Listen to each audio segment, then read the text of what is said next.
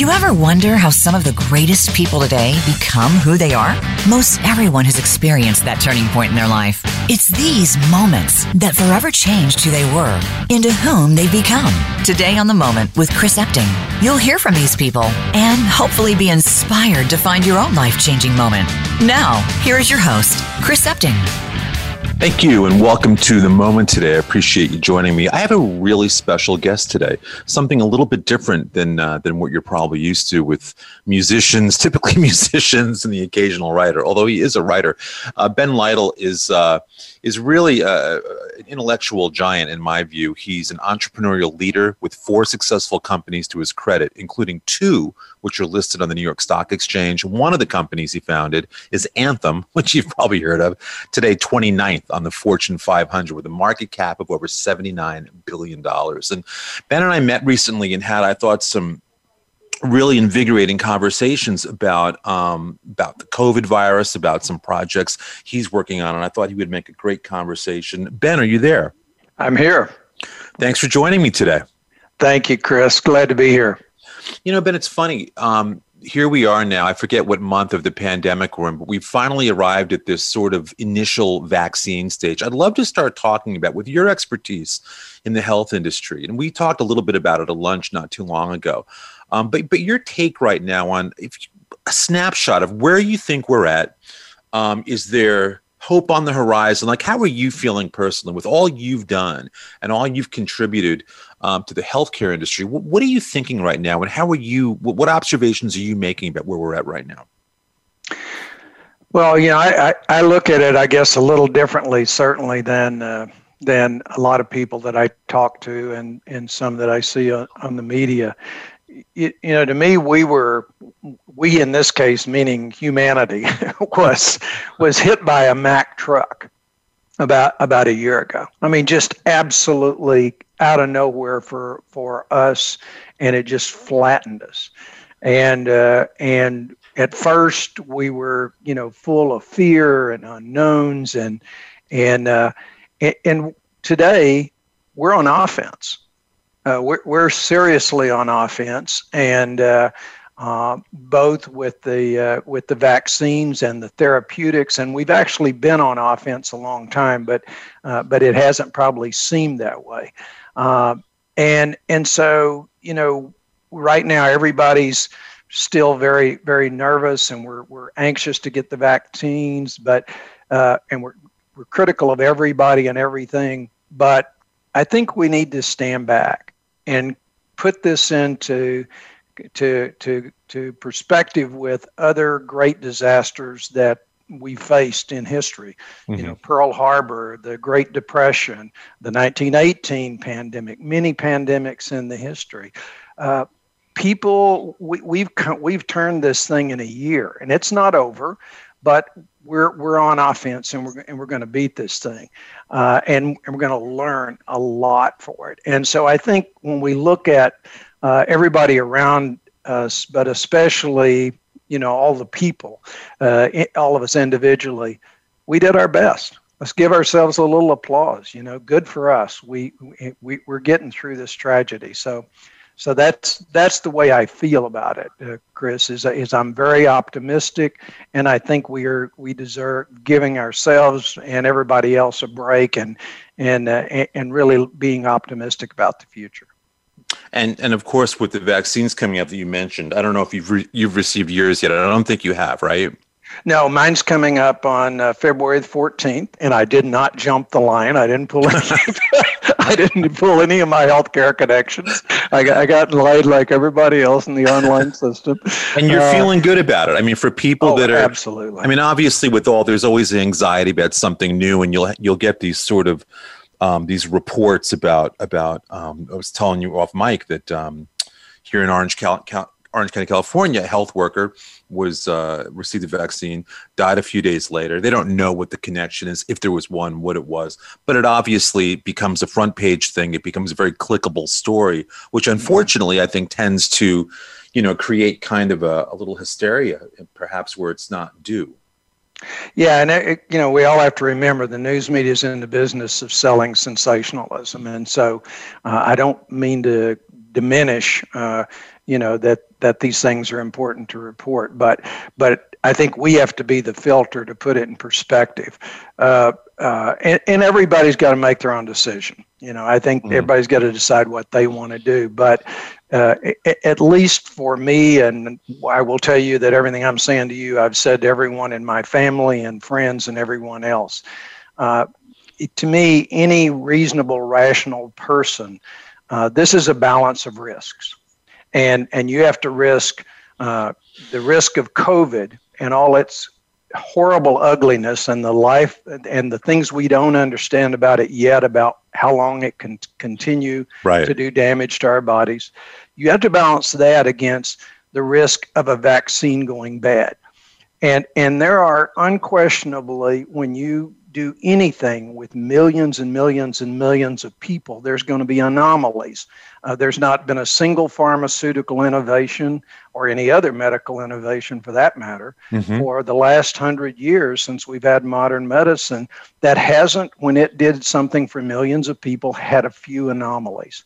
But I think if you, a reasonable person who balances the risk, will say, you there's no question about it. I'm going to get the vaccine. I know I am. All my family is. All my friends are.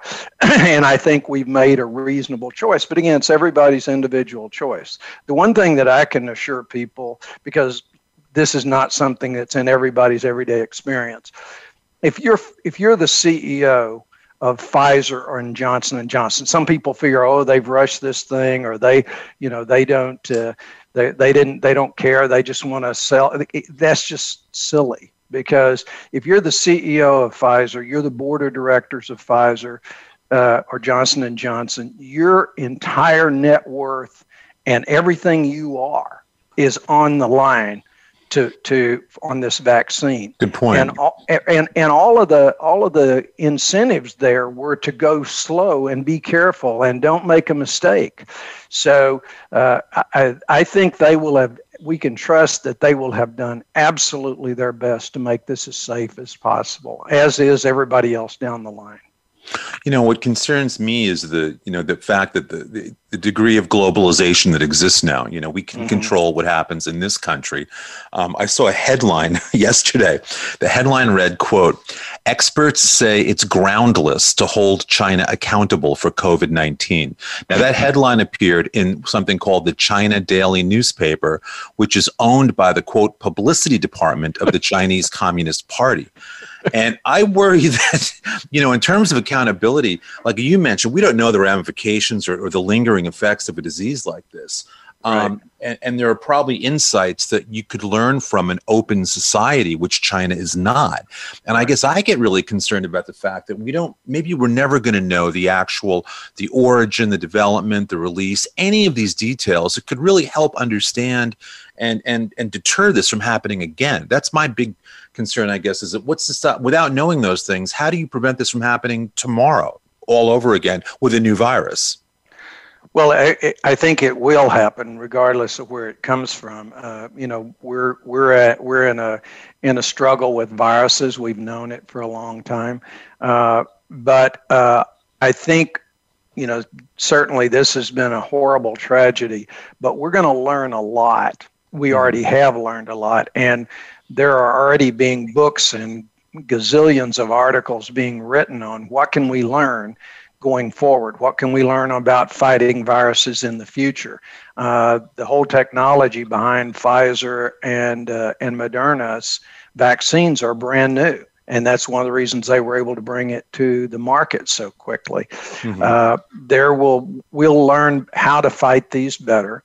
Uh, we'll uh, learn that uh, that science uh, has is our savior in most cases on the in disease, uh, but that it has limits, and there's things each of us have to do. Being healthy, keeping yourself healthy, is the strongest thing you can, the strongest defense you possibly can. Having a strong immune system, uh, and of course, some people can't help it. They get you know they get uh, hit with a disease or a condition, but for those of us that have a choice, that's our obligation. Uh, we've got a decentralized, um, uh, local driven health system. Uh, and it, it, it's why we couldn't just order these things. And but but that's because we're a constitutionalist, uh, federalist democracy. We're not a mm. centralized autocracy, and I don't think anybody wants us to be. Right. So right. that's one of those those things. So going forward, though, Chris, I think the main thing we're going to one of the biggest lessons out of this is to, it's going to be more up to us to take better care of ourselves. Of all the lessons that have come out of this, uh, I hope that's one that really sticks. I could not agree more. And it's funny, I've been saying that so much that we're at a certain point that needs to be promoted, I think, by all mm-hmm. sort of all hands on deck to encourage people to to you know if not now when do you start taking better care of yourself when this thing right. you know could affect you and you know that that to me has been an issue because we haven't seen really a lot that messaging really hasn't been that prominent. And i'm hoping at some point that becomes the priority because you can i mean obviously the better shape you're in just in general you're going to be able to fend off things like this to some degree um, right. better than if you've got all these you know conditions that could have been preventable. Obviously not all of them can be. Right. Um, there are people that are naturally compromised um, with diseases and things like that. But in terms of our look, we all put on a lot of weight, right, during the mm-hmm. the, the pandemic. Right there, to me, the lesson is something we can all appreciate. We all, probably every single person in this country now, could stand to lose between 20 and 30 pounds as a result of what happened in the last year, you know? Right. And, and so it's a good starting point to remind people that this is, this is the moment to really take control. And, uh, well, you know, Chris, one, one sort of uh, note of optimism on that uh, for what it's worth. You know, I've been in the business of both living and promoting health for a long time, long before it was fashionable. Mm-hmm. And uh, I, I helped found uh, a, a, prevention and wellness company with my son, uh, Hugh, that was very successful. Uh, and and, and, and that was in the 2004 to 2006 timeframe. There's been enormous progress, a, a cultural shift towards health and fitness today far beyond what we were dealing with back then. I mean, it's, it's actually pretty remarkable for 15 years. Mm-hmm. Uh, the number of the number of fitness centers available, not just here, but worldwide. You can, you know, now you can find a fitness center. I remember when I couldn't find a fitness center in London or, or Rome, uh, and and uh, and uh, the the number of dietary options available, the attention to what to food and eating healthier. So I think we're making progress. It's just mm-hmm. we need to kick it in gear. Like so many things, the future is going to demand we do it better and faster there was a picture a few weeks ago um, in regards to the NFL playoffs that showed when Tom Brady became, I think, at 43 years old, you know, along with George Blanda, the oldest guys to throw touchdown passes. And they showed a side by side photo of Brady and Blanda. Now, Blanda at 43 looked about 73 and Brady at 43 looks about 23. And it really struck me just how things yeah. have changed. And like in the 70s, especially, you remember ball players were not really, you know, they would smoke in the dugout. you know, yeah. would, and, and so I think you're right. I think there has obviously been a, a pretty broad sweeping change. And, and again, now more than ever, I think the focus um, really matters. Ben, is there a moment from your life when because we like to talk about moments here on the moment. Well a moment where you sort of um, realize that that that this kind of profession that health that well-being that that you know forming companies that would that would create opportunities for people to to live longer. Was there a point where that became important to you that you remember something that shifted in your life that made you realize this was something you were going to zero in on? Uh, slightly slightly different uh, but but uh, it, but in in when I was 20 years old, because it, it was one of those days you don't ever forget. When I was 20 years old, uh, I took uh, an elective in college. And, you know, I was a kid raised on a ranch, worked hard, you know, did those kind of things, uh, but, but pretty much a, you know, small town Texas kid, but going to college. And, um, and I, uh, I, I took this class called Introduction to Personality.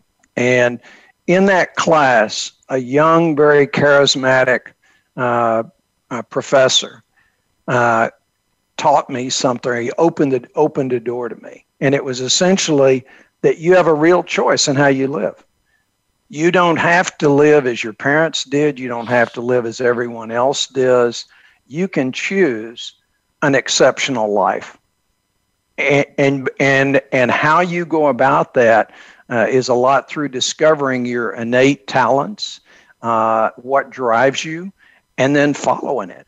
And that was huge for me. And it really changed the course of my life. I, I changed my major the next day. Uh, I went, uh, I really started to pay attention to uh, exceptional people around me and to to encourage, you know, get them to be mentors. Uh, and in my 30s, I met a whole series of remarkable people. Uh, and one of those uh, people really helped me focus in on physical uh, physical health as well as our psychological, our social health, our emotional health, hmm. and uh, and then that that led me to uh, building Anthem and uh, and and and doing all the other things I have in healthcare.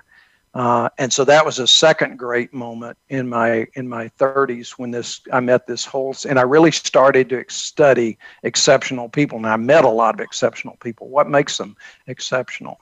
And then just uh, five years ago, uh, I decided to put the, all of that uh, all of that experience and learning down into a message about uh, how how do we how do we adapt to a rapid future that's coming at us. Uh, and, and, it's going to be totally different than any any uh, than the way people have previously lived before, and how we get prepared for that. Well, I think you are absolutely a futurist. Um, I don't know if you consider yourself that, but you certainly strike me as that. And we come back after this break and want to talk a little bit now kind of springboard into what you're doing now and how you're applying this kind of thinking and these kinds of concepts and, and really helping people prepare for what lies ahead. I mean, it's a great time, I think, to have that conversation because right now, the future all of a sudden, I think, seems a lot closer with what's going on. Everything has become so compressed and so desperate for a lot of people. We need really need to start thinking about how we're going to survive um, these times right now in the immediates. And we come back with Ben Lytle. We're going to have that part of the conversation. I'm Chris Epting this is the moment, and thank you for listening. Become our friend on Facebook. Post your thoughts about our shows and network on our timeline. Visit facebook.com forward slash voice America. Chris Epting will be releasing the third edition of his best selling baseball travel Bible, Roadside Baseball, in June 2019. Academy Award nominated director Ken Burns said about Roadside Baseball, What a wonderful book! All the stations of the cross of our national pastime are here, big and small, telling and frivolous. I can imagine this book in the glove compartment of every true fan's car. A handy reference to this beloved game, no matter where in the country you are. The new edition features hundreds of new places to discover, more rare photos, stories, and trivia. It's everything you need to plan the baseball road trip of your dreams. Roadside Baseball, coming this June. Available for pre order right now on Amazon.com. Have you become a member yet? Sign up now to become a member of Voice America. It's always free and easy. Plus, you get to take advantage of some great member benefits. Get unlimited access to millions of hours of on demand content across all of our channels. Keep track of your favorite episodes, shows, and hosts in your own customizable library. Find out what shows you might be interested in based on your favorites. Plus, you get insider access with our newsletter. Membership gives you more. Sign up at voiceamerica.com and click register at the top right.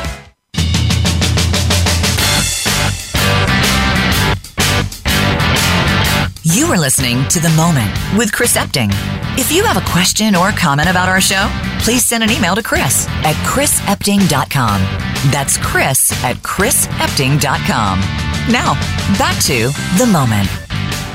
And back with my guest, Ben Lytle, today. Ben is, of course, a very successful entrepreneur and thinker and intellect. And we've been talking about COVID 19. Um, Ben, I want to talk a little bit about we before the break, discussing, you know, at your stage of the game now, you could very easily rest on your laurels and enjoy the the multitude of successes that you've um, created in the course of your career, but you're you're not really content doing that. You strike me as a very restless thinker and somebody who wants to keep pushing the envelope, and we were talking, um, you know, not long ago in person uh, at lunch one day. We were talking about a guy named Alvin Toffler an author who wrote a book called Future Shock. Well, now I read it when I was, I think, in high school originally, and it was to me it was at once exhilarating but also really scary because it presented all of these scenarios about what the future might hold, and, and the, for better or worse. And you knew him actually, right? That's right. Yeah, it was actually. Uh, inspired by uh, he he wrote three seminal books. One in 1970, Future Shock. A second one in third wave in 1980 and a third one power shift in 1990 and uh, i was was uh, became a real student of his work and actually built anthem and a and the other public company I built, Accordia, around some of the decentralization principles trying to make the company more responsive uh, and invited he actually called me up and we ended up uh, he ended up speaking to one of my board seminars and uh, got to know him pretty well. And he had he had a real influence on my thinking about how the future unfolds well, to that end, let's talk a little bit about a new project or, projects, plural, that you've embarked on as a writer. This is sort of a new hat for you. I mean, in a way. I mean, I know you did a lot of writing um, over the course of your career, but but not in this kind of long form narrative of which you've recently embarked. Right? You've decided to sort of put together. Uh, I guess it's one part memoir, but also one part, you know, futuristic uh, treatise about where we might be going, right? And you've you've yeah, it's it's no, it's really it's really not a memoir. Uh, what happened, uh, Chris? A, a, short story was I, w- I, I was enjoying life, had no intention to to particularly do anything with this all this work I had accumulated on exceptionalism and then things I was thinking. But but you're right, I, I do follow. Uh, the I read all the books on the future. I follow all the news feeds on innovation and things like that, not just in medicine but in technology and across the board. Uh, and uh, uh about uh, and, and I've I've written for myself uh, for years and years. I'll write on a subject and just store it because it helps me clarify myself how I understand. Do I really understand an issue? Uh, and so I had all that work. Uh, and about uh, five years ago, I really it really hit me in conversations with people how little people understood uh, about the process of change and that change is accelerating and with every innovation it accelerates again. And if you don't believe it does just ask yourself is my life faster or slower since i got a smartphone you know, uh, it, it, it, speeds up. That's just what it does. It's more convenient, a lot of great things, but it speeds up. And that was really one of Toffler's principles. And that the future that's coming at us, the, the next 30 years, uh, is, is likely to be the greatest change in human history. And in fact, the next 30 years may eclipse all the changes that have ever happened to date. Now, stop and think about that a the, and the decisions that we as as people are going to have to make are going to be pretty dramatic. Uh, and and and so I, I, had all that in my and, and I said, you know, I'm got I've got to write something, put something together for my grandkids and for my adult children because they're going to live 30 years. Uh, and so I started out. I put it. The idea was going was going to be a paper.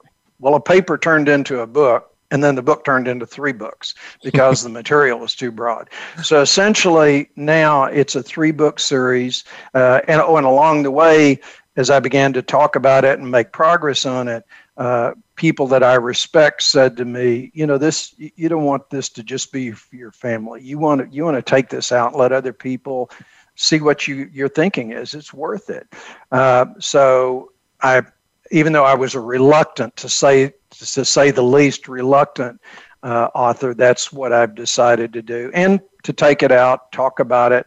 Uh, and so there's three books. The the first book essentially describes uh, not the future in terms of innovation. There's some outstanding books out there like Factfulness by Hans Rose, uh, uh-huh. Rosling or uh, Abundance by Steve, Stephen uh, by Peter Diamandis and Steven Kotler and other books.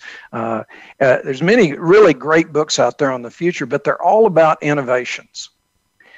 None of them to date really has said what's that how's it going to affect me? How's it going to affect me personally in my life? And what do I need to do to adapt?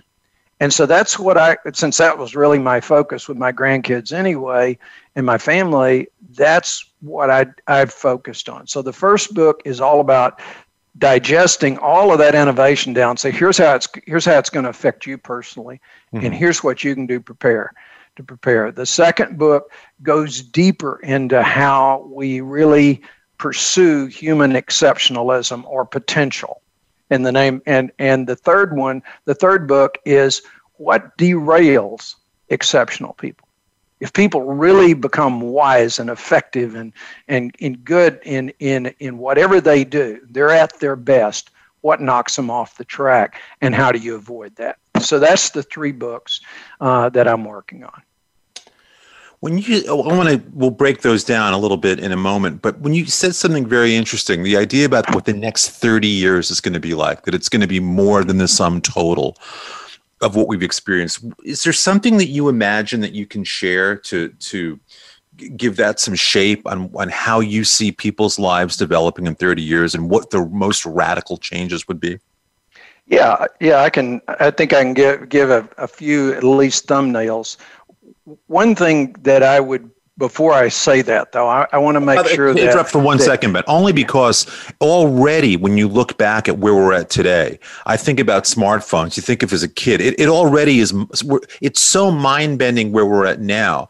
That's why mm-hmm. what you said is is so intriguing because I it's hard to fathom something um, more accelerated than we've been through. So I'm, I apologize for interrupting, but that's what's really driving my yeah. interest in this is how much farther can we go? But go ahead. Yeah, well, and the answer is a long way. As a matter of fact, un, uh, it, it, it's mind blowing to think what life is going to be. I, I will I will predict and hold myself accountable for this that we won't recognize in in 2050 everybody that's alive and looks back uh, will not recognize 2020 how how we could have possibly lived like that that's how that's how much it's going to change. What I've witnessed in 70 years, we're going to see in 30 or less. Uh, and um, I do want to say at the outset, though, so people know where I'm going. The the arc of history is upward. This is where I start with. It has been upward since the beginning of mankind, since human beings first uh, existed, it's always been upward.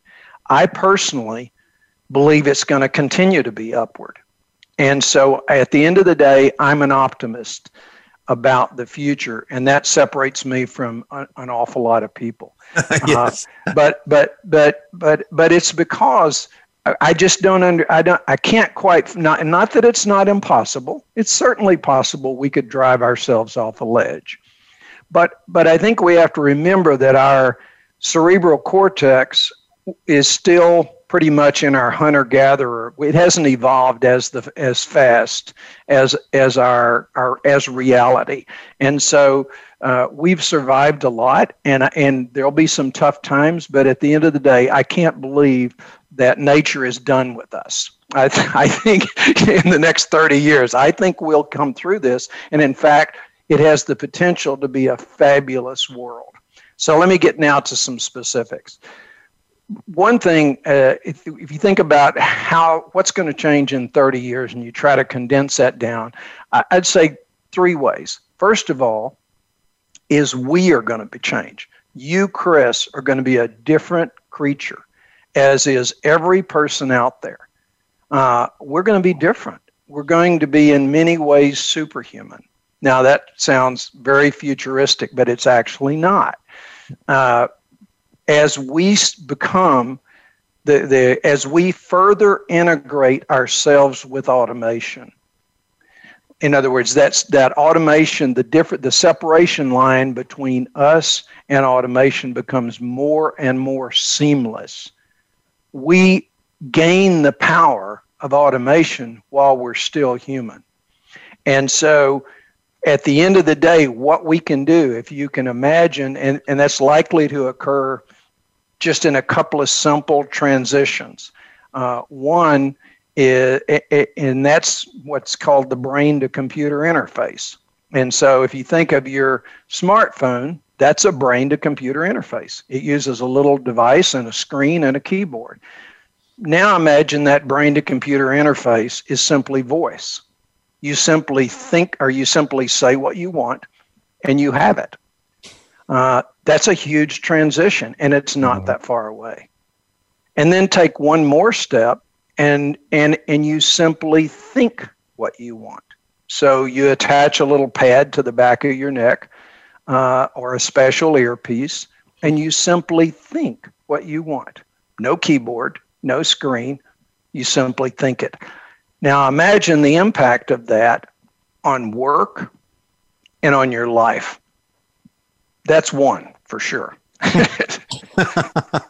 and that's that's not science fiction. Anybody thinks go out go go out and sure. um, and, and, and Google uh, uh, brain to computer in- interface and read what's happening.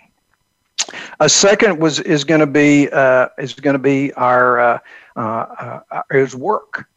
What's going to happen to work with artificial intelligence and robotics? We're going to automate pretty much anything out of existence that is uh, dangerous uh, or repetitive or involves uh, much physical labor. And, and that's going to create a huge transition in the middle on what do we do with people that don't necessarily have all the skills.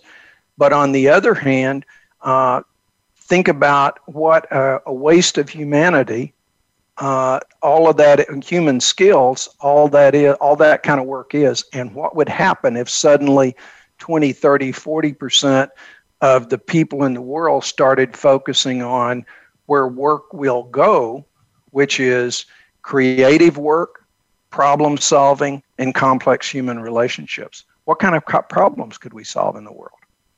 So, so I think it's the transition may be rough, but when we get there, it's uh, or as we get there, it's going to be incredibly powerful what human beings can accomplish, and hopefully we'll you know we'll we'll have downsides we'll do things wrong but hopefully we'll get through it all and we'll evolve uh, you know the, uh, an amazingly different kind of creature doing much more interesting and meaningful work and living longer do you think that social media is going to continue to play the role that it does in people's day-to-day lives? You know, I, ha- I have hopes, uh, I, I, and it and it's you know again I always come back to to to looking at how we got to where we are, uh, and and and it's it's not unusual in in human history for innovations as marvelous as they can be to be misused at 1st mm-hmm. and and underestimated. Uh, and and then we adapt as human beings you know we adapt and go well that wasn't quite right and there's just you know example after example after example so i like i hope i hope that uh, social media is in the the teenager stage of development and because it has great potential to to to bring people into communities in which they can work on problems together and uh, and and and have good times together and connect from the distances.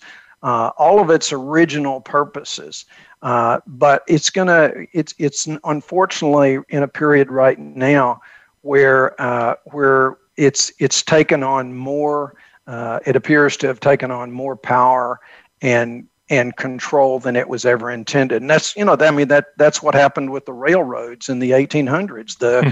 the railroad titans got too powerful and they started controlling the economy and then along came a guy named Teddy Roosevelt, and he just knocked the hell out of him. And and and now you know, and and then and then along came uh, cars and airplanes, and they were they were obsolete. So if I were one of those guys running one of those big social media companies right now, I'd be looking back in history and say, "Wow, what can I learn from that?" Mm-hmm. Ben, as you write, as you put your books together now, as you're in the process of working on these and presenting them and everything, um, do you find yourself is it is it more about trying to predict what's going to happen, or or use sort of the current situation and then just um, you know extrapolate from there? How much of it do you think is actual science fiction versus science nonfiction for you? It's science nonfiction. I, I, don't. I don't. I'm not going to. First of all, the books really aren't futurist books. Mm-hmm. Uh, the books really take. It's all about human adaptation, and and mm-hmm. given that we'll never know exactly how history is going to roll. I mean, how the future is going right. to roll out. Nobody can predict it, but we do know a lot thanks to Toffler and other people and some of these other futurists that I mentioned, uh, we know a lot about what's coming and about how it'll how it'll tend to affect society. Uh, so, for example, we can look to the we can look for the next 30 years, and we could say one thing for sure: change is going to continue to accelerate. Things are going to get faster, and events are it, and it's going to cause it to be more volatile. It's going to feel more volatile. It already does, right? Uh, so, so, so, what do we do? How do we live and navigate through increased volatility and change? We know companies are going to come and go faster. Uh, professions are going to come and go faster. Uh, and we're going to live longer. So we're going to have to be prepared to have more careers uh, and, and more jobs uh, and adapt in between over a longer period of time and enjoy it. And so, so that's the kind of thing I'm focused on. Is how do we navigate through that? Uh, uh, it's really not a book of trying to predict the future. We know those things are going to happen. Nothing's going to slow the pace of innovation, and and we're going to feel increased volatility. Let's get ready for it you obviously um, the human potential is something that you you zero in on really effectively and i know that's a passion of yours. And when we come back out of the break there's a component there's something that that I think you believe feel is the the essential building blocks, the real DNA of potential that we're going to talk about, if that's okay, as soon as we come back after this commercial break. I'm Chris Epting. My guest is Ben Lytle, and we are having a we're all over the map here in a really good way, Ben. I'm really enjoying our conversation as it flies by. And we'll be back in just a minute to talk more. I'm Chris Epting, and this is the moment.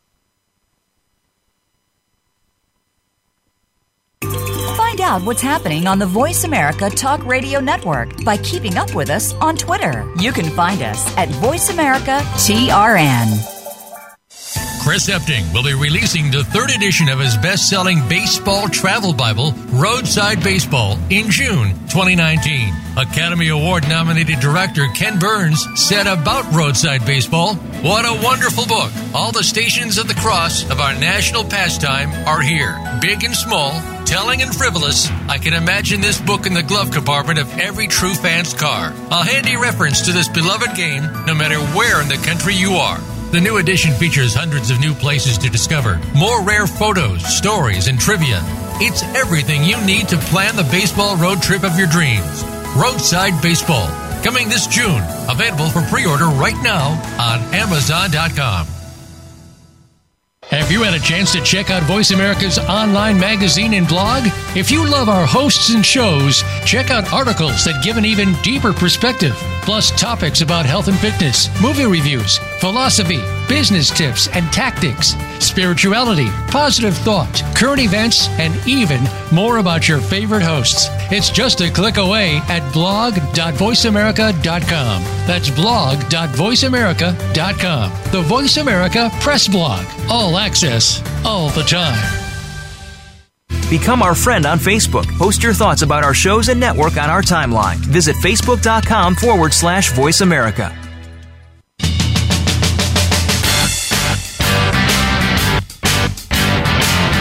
You are listening to The Moment with Chris Epting. If you have a question or comment about our show, please send an email to Chris at chrisepting.com. That's Chris at chrisepting.com. Now, back to The Moment. Welcome back. Thanks for joining me and my guest, my special guest today, Ben Lytle. Ben, talking about your book projects coming up. Like I said, you you have a great faith in the human potential, but there's a there's a an element to that that is really important to you that you shared with me before, and that's wisdom, which may sound simple enough, but I think the way you approach it gives it a lot more dimension and a lot more value. Talk, talk about that a little bit, if you would. Yeah, uh, well, Ed, and you're right. The, the whole book series is called The Potentialist. And uh, uh, and and the the second book that's also the title of the second book of the of the series that really delves into how you how do you reach your own potential? Uh, but but at at the end of the day, if you had to boil it down, if you had to boil it down to say what is going, what's going to, what is the greatest human achievement?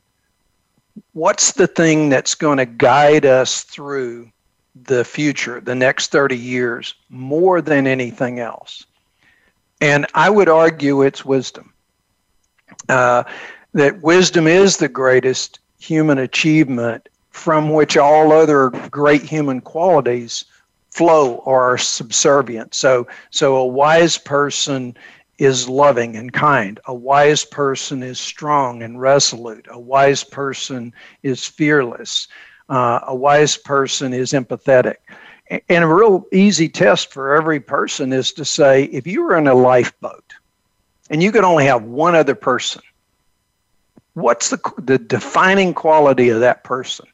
Would it, would it be that they're wealthy or no? I don't mean they're famous. No, you know they're physically strong. Well, that's only that that helps some, but no. What would you most want? And I think we'd all say, well, give me a wise man, give me a wise woman, give me a wise person that can can get me out of this. Uh, and and it's it, it for me, it's got a very clear definition, and it's not just for me. This comes from research I've done going back to, to sources over 5,000 years. It's, it's a human capacity.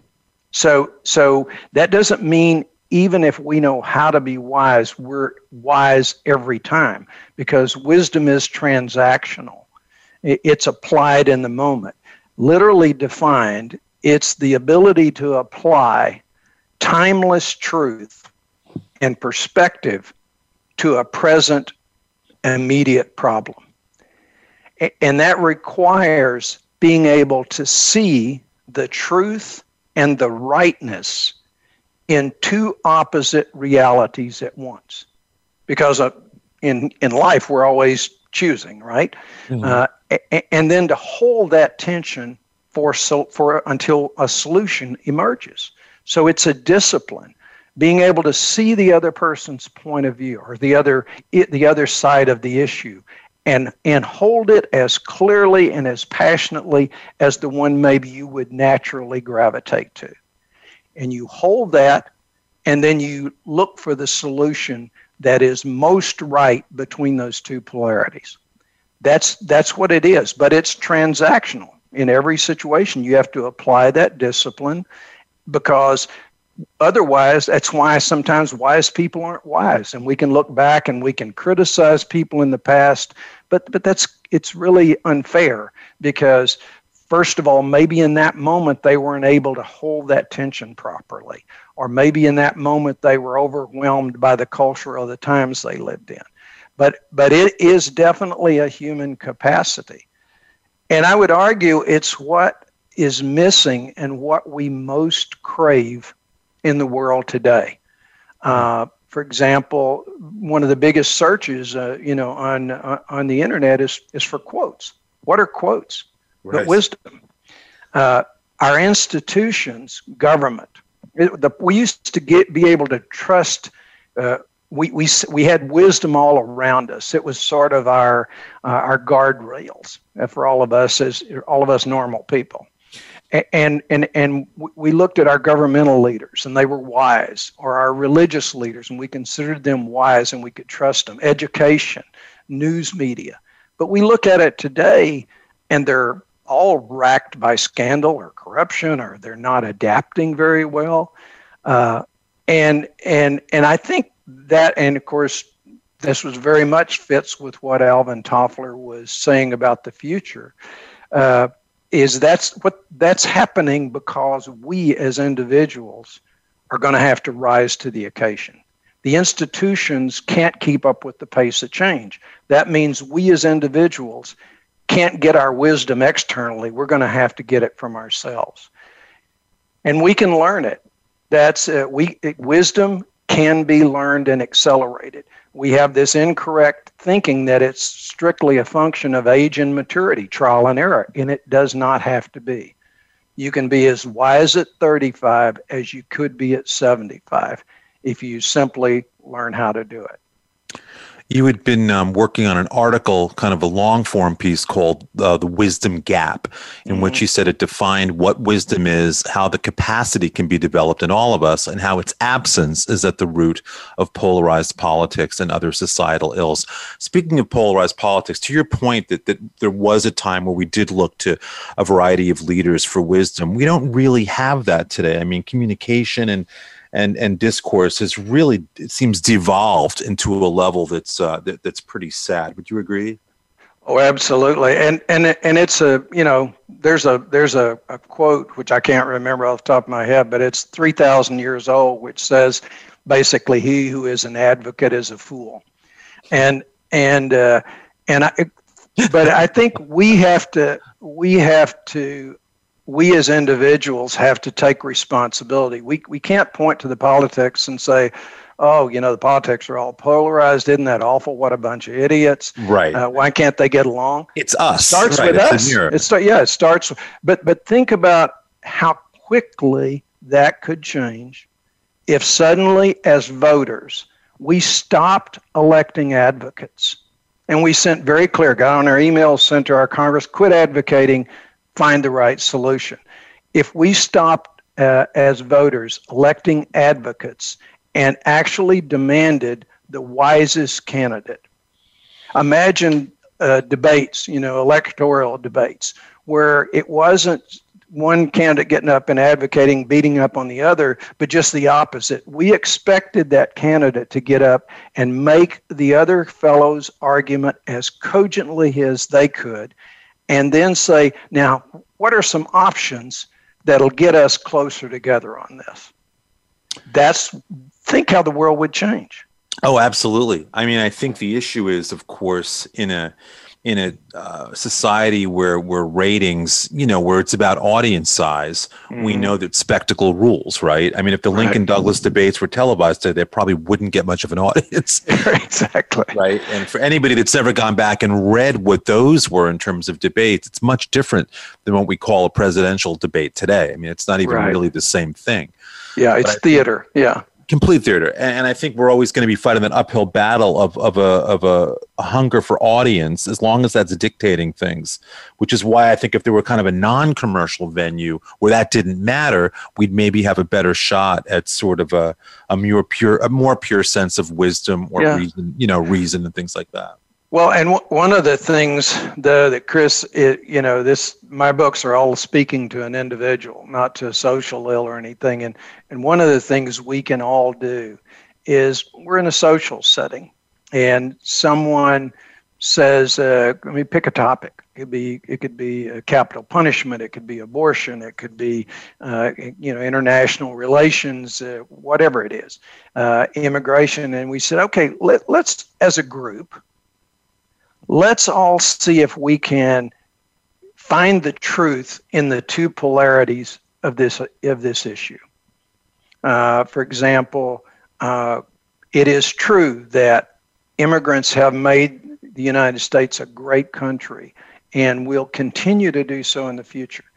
And it's also true that uh, a culture will react negatively if it feels it's being overwhelmed. And so, what do we do mm-hmm. about that? Yeah, it's just I, I, didn't I didn't I just made that up. So uh, no, but, know, but, but, but, but but it's a logical, it's a sensible, um, you know. Yeah, and so let's see what we can craft. We're not politicians, but let's see what we can craft here at the table. Let's see how we can enrich the two polar our understanding of the polarities, and let's see what we can craft at the table. Mm-hmm. That would be that's how we start to change ourselves and teaching our you know our children the same way. And well, and, right, and that's and, right that's where bipartisanship I think becomes a, a you know a bigger deal because all of a sudden you have to be able to at a certain point put your politics politics down and, and, really talk about common good, which I think is not. I mean, look, in a two party system, there's always going to be some rancor. I think we accept that. But it doesn't mean that you can't at any point not sit down and, again, put as much politics aside as you can and really focus on um, things that everybody can rally around. Yeah, a hundred years ago, most all speeches, and it wasn't that there wasn't occasional rancor because we had a thing called the Civil War. Uh, among others.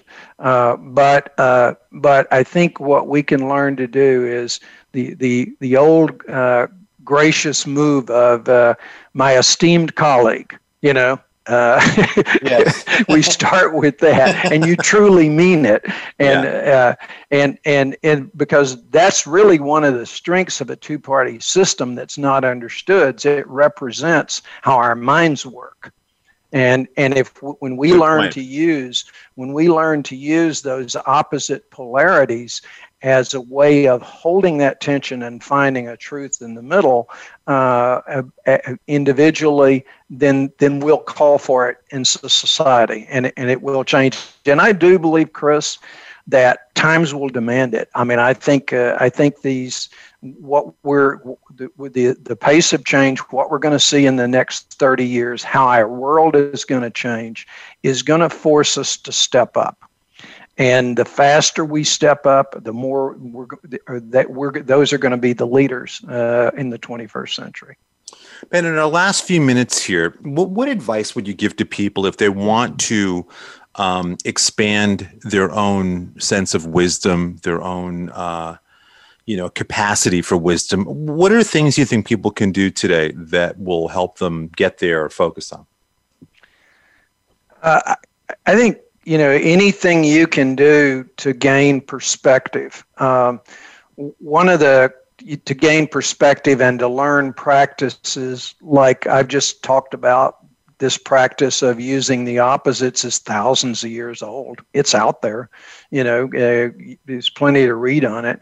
Uh, but uh, one of the one of the beauties of living in the time we do is it's a content-rich society. Uh, we have so many wonderful documentaries that'll tell you about uh, human beings and her, and uh, and our our history and how we got here in a very entertaining way in movies or documentaries, uh, podcasts that talk about um, uh, the arc of history being upward and how we got here, so that you can get perspective of the times we're living in. In many ways, feel bad but imagine if you were on the frontier in the time of the Mongol horde. Imagine if you were uh, living through the Black Death, where half the people in your in your in your community died, half. Um, and and by the way, the experts were telling you to go inside and don't bathe. You know, couldn't have been worse. Worse. So, oh, but but but but think getting keeping perspective right now keeping perspective that yeah these are challenging times but uh, but but we'll get through them. And and how will we get through them? And how can i personally be wiser? Don't take it out there. Take it inside. What can i do in my little world to shine a light of optimism shine a light of, uh, uh, of that is wise and guiding rather than uh, rancorous or or negative. Uh, that's that's what I would do. Would well, recommend. T- terrific advice. I mean, we're at the about at the hour now, Ben, and I knew this would fly by, and I knew we would barely scratch the surface. But that's just a great excuse for us to continue this conversation um, in an upcoming episode, if you would be up for that. Absolutely, absolutely. Well, well, great. So let's let's do that then. Let's plan on getting back together sooner than later here on the moment. Um, I know a lot of people are going to want to uh, keep tabs on where your book projects are at, and just you know on your your societal takes and things. I think are really fascinating. I mean, again, it's great to have such such balanced intellect, uh, such as yourself, um, to, speak to what's going on today. I think it's comforting for a lot of us. I know I, I I can say that personally, and I really appreciate you taking the time. You bet, Chris. Ben Lytle, thank you. I'm Chris Epting. Thank you for listening to The Moment, and I will be back next week.